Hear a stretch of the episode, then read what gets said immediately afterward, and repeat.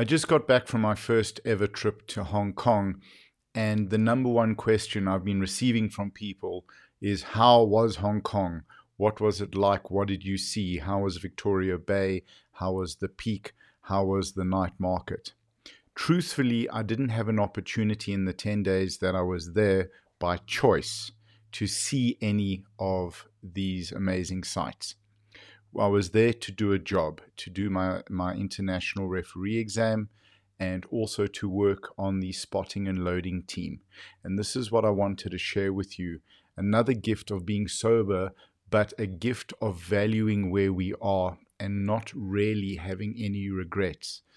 I spent my entire trip, bar the Saturday afternoon where I had an opportunity to walk around, either at the hotel and then straight to the venue and straight back.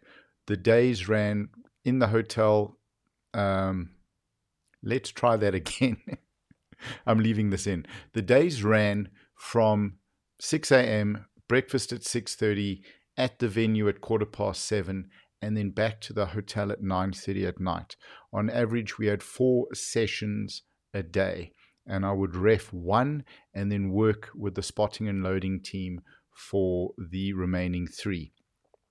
We had two teams in Hong Kong. And while one team was working with the spotting and loading, the other team would rest or be on standby or be touring. I chose to work with both teams at every session because I wanted to upskill and learn as much as I could about spotting and loading as quickly as I could. I had the opportunity to work with, in my opinion and many other people's opinion, the best spotting and loading teams in the world. And I also had an opportunity to ref as many sessions at an international level in uh, as possible.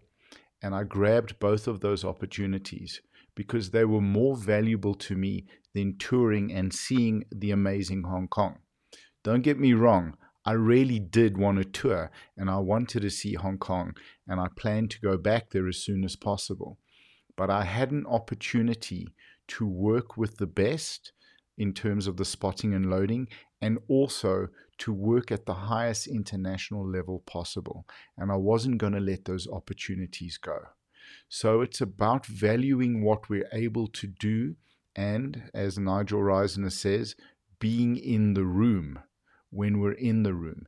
It's taking advantage of the opportunities that we have right in front of us that we're busy with at the moment and not regretting or being resentful for what we're not able to do.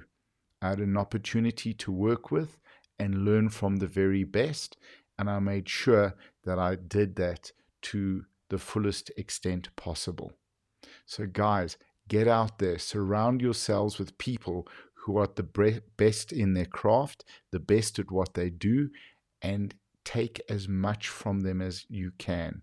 Everything they're willing to share with you, grab it with both hands. Become the very best version of yourself on a daily basis.